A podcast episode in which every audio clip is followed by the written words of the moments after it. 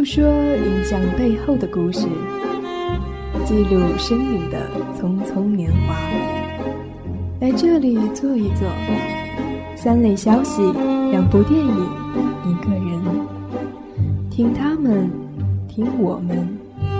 这里是影像馆，陈列关于电影的故事。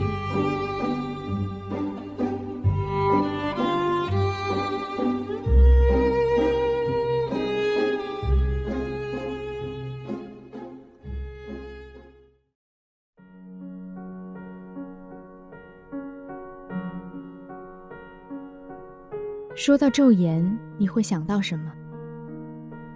这是一部争议很大的作品，因为涉及的话题比较敏感，采用了已婚之父出轨的故事作为主题。三十一岁已婚的沙河，因为一次意外认识了新搬来的邻居丽佳子，以及高中生物老师北野玉一郎。丽佳子生活富足，有美满的家庭和两个女儿，却在外出轨。因为画家加藤仿佛看出了他的一切，让丽佳子坠入对加藤的迷恋之中。而沙河也和北野产生了暧昧的情愫，在情感和理智之间徘徊纠结着，逐渐走向毁灭。虽然是这样的禁忌话题，却被拍得像个纯爱片儿，暖色调，白云和树木。街道和木桥，将男女主角情愫交流的场景装饰得温情脉脉。两个人不像是在出轨，倒像是初恋。小清新风格淡化了道德纠结，反而是更强调人性的美好。昼颜不是鼓吹婚外恋，而是让人们思考，到底需要什么样的生活，要什么样的感情。要什么样的结局？任性是要有勇气的，是要有代价的，是要毁掉现在你所拥有的。所以，如果你没有做好毁灭的准备，就不要任性。有一句话说的真好：不要拆散别人的家庭，再喜欢都不可以。如果你们真的相爱，那就和现在的生活做个了断。如果只是刹那的动心和片刻的冲动，害怕一会儿就是真正的地狱，那就回到原来的世界，继续行尸走肉般的享受天堂。也许选择平静会有遗憾，但是这是权衡之下的选择，是当时遵从自己内心的选择，没有后悔，也不用后悔。就像李佳子和沙河的结局一样。都是选择，都是对的。但是，当我们有机会追随自己的内心的时候，我们知道，就不需要隐忍着、勉强着、将就着去过没有灵魂的生活。哪怕切断所有的退路，也要有一次疯狂。这种权衡，只有自己可以决定，对错也显得不那么重要了。When nowhere is to stray. Come and take my all away, so far away from the start to the end, and everything seems so pale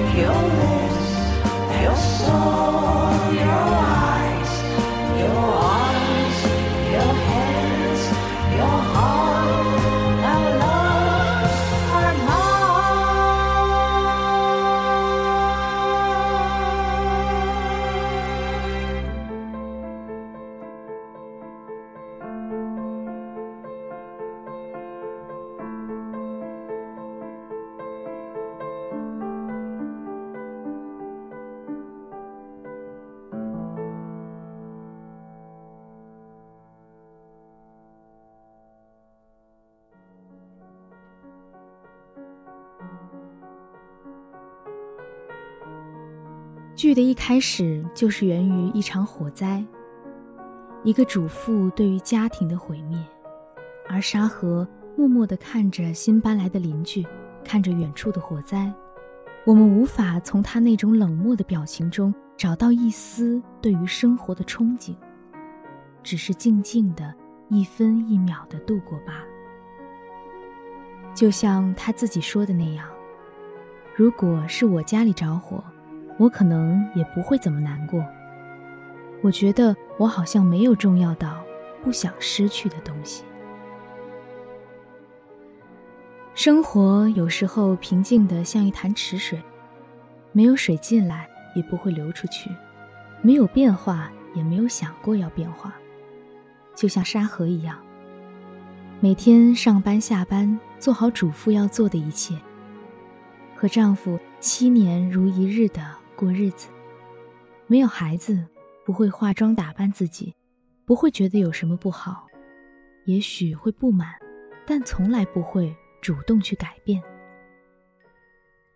人往往就是这样，习惯接受现状，习惯重复适应。爱情也好，生活也罢，但是如果有个机会可以打开改变的闸门，就好像决堤一样。是会抛弃一切的，会奋不顾身的摧毁现有的生活，切断所有的退路的。也许爱情更容易让人如此吧。然而，生活中如果没有执着的疯狂，那平静是否会让人窒息呢？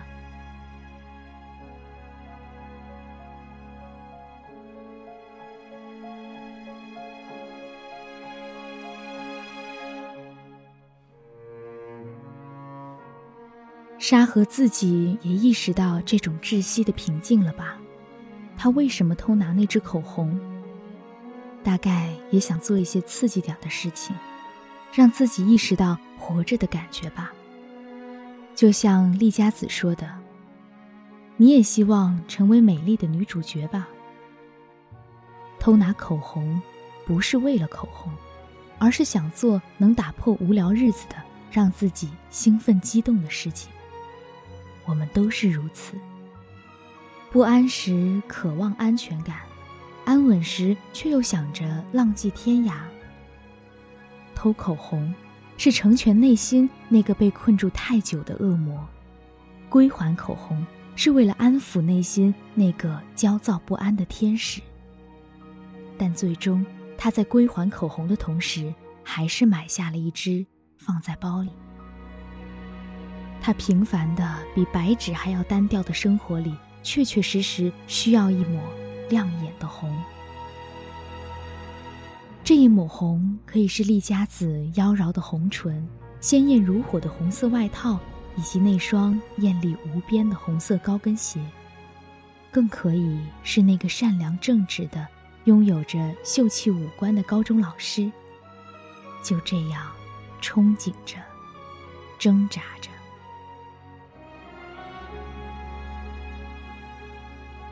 喜欢那一幕，在夕阳下，沙河飞快地骑着自行车向家赶去。夕阳太耀眼，看不清他的脸，也看不清他的表情，只可以看见他的轮廓。然而，仅仅这样就可以感觉到他的紧张与犹豫。他在压制内心的情感，用理智去克制冲动。我们也有这样的时候。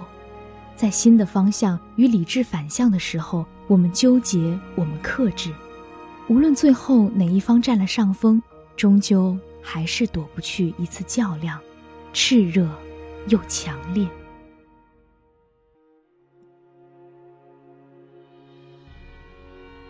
丽佳子说：“不要高兴，不要期待，不要奢望明天。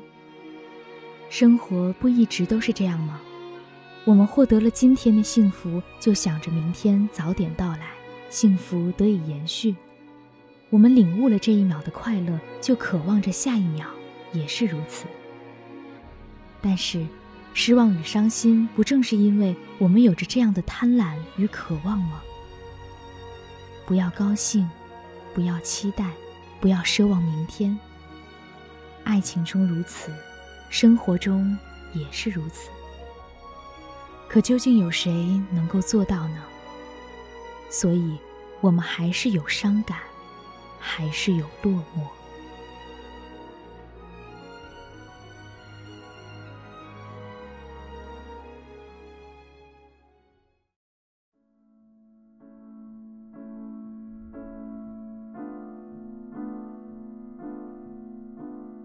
将来，请你们认真爱一个人。一旦爱上某个人，看习惯的风景都会变得截然不同，会祈求他人的幸福。你们会了解到这巨大的喜悦。对于人类而言，爱是特别的存在。我也通过和某个人的相遇、相爱、相离，得知了这份喜悦。就算分开，也会祈祷对方幸福。这是北野离开学校说的一段话。听了这段话，会不会觉得这部剧并没有想象的那么三观不正了呢？有没有引发你的一点思考呢？尽管对丈夫没有感情，丽佳子还是回到了家庭，偶尔患得患失，偶尔想起某个人炙热的吻，桀骜的嘴角。倾盆大雨下，凌厉而诱惑的眼神。偶尔回忆那个用力到让他快要喘不过气的拥抱，还有他一直孩子气的内心。守护了这么久，坚持了这么久，丽佳子最终得到的却是一句：“回去吧，回去做你的母亲吧。”我无法抱着给不了你幸福的想法生活。我也还没坚强到想通这一点。我喜欢你，再见。而加藤呢，他也一无所有了，聊以生存的手无法再执笔，没有了荣誉，没有了爱情，他仅有的是存于心中的那份喜欢和牵挂，还有那个再也无法得到的拥抱。然而，就算不能像以前一样作画，却还执着地画着李佳子那骄傲的面孔。不允许他人有一丝轻蔑。原来，这场爱情，到头来只是两败俱伤。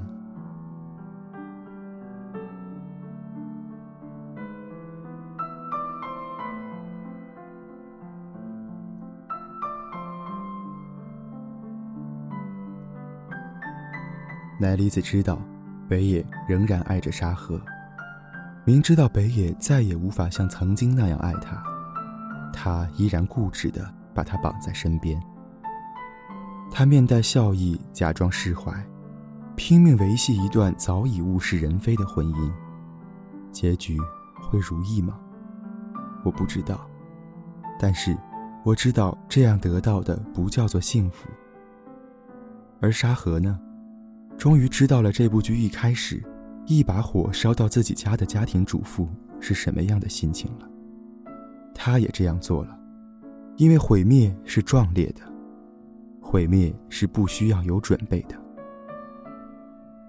当一切都被揭开的时候，到底是接受被原谅的感情，还是一无所恋的抛弃一切呢？谁又会知道？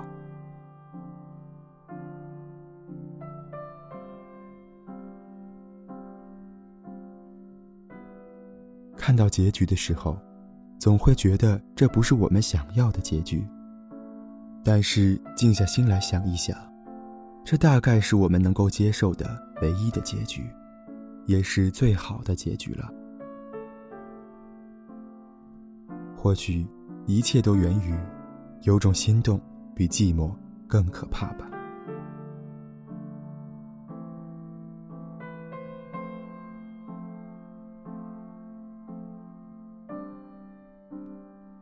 我们还不能坦坦荡荡地接受这种题材，但是，无论是肉体出轨还是精神出轨，婚外情却屡见不鲜。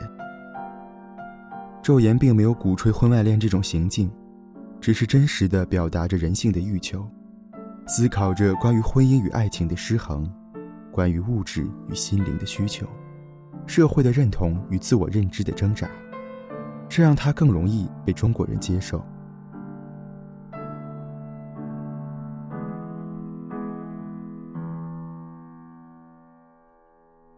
事实上，昼颜真正厉害的地方，是他描绘的都是最最普通的生活场景，都是我们每个人都经历，以及有可能经历的内容，可以推己及人，迅速代入。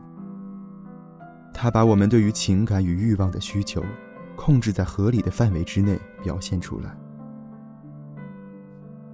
我们无法道貌岸然地做旁观者或者审判者，因为昼眼里的这种矛盾，永远存在于我们自己的身上。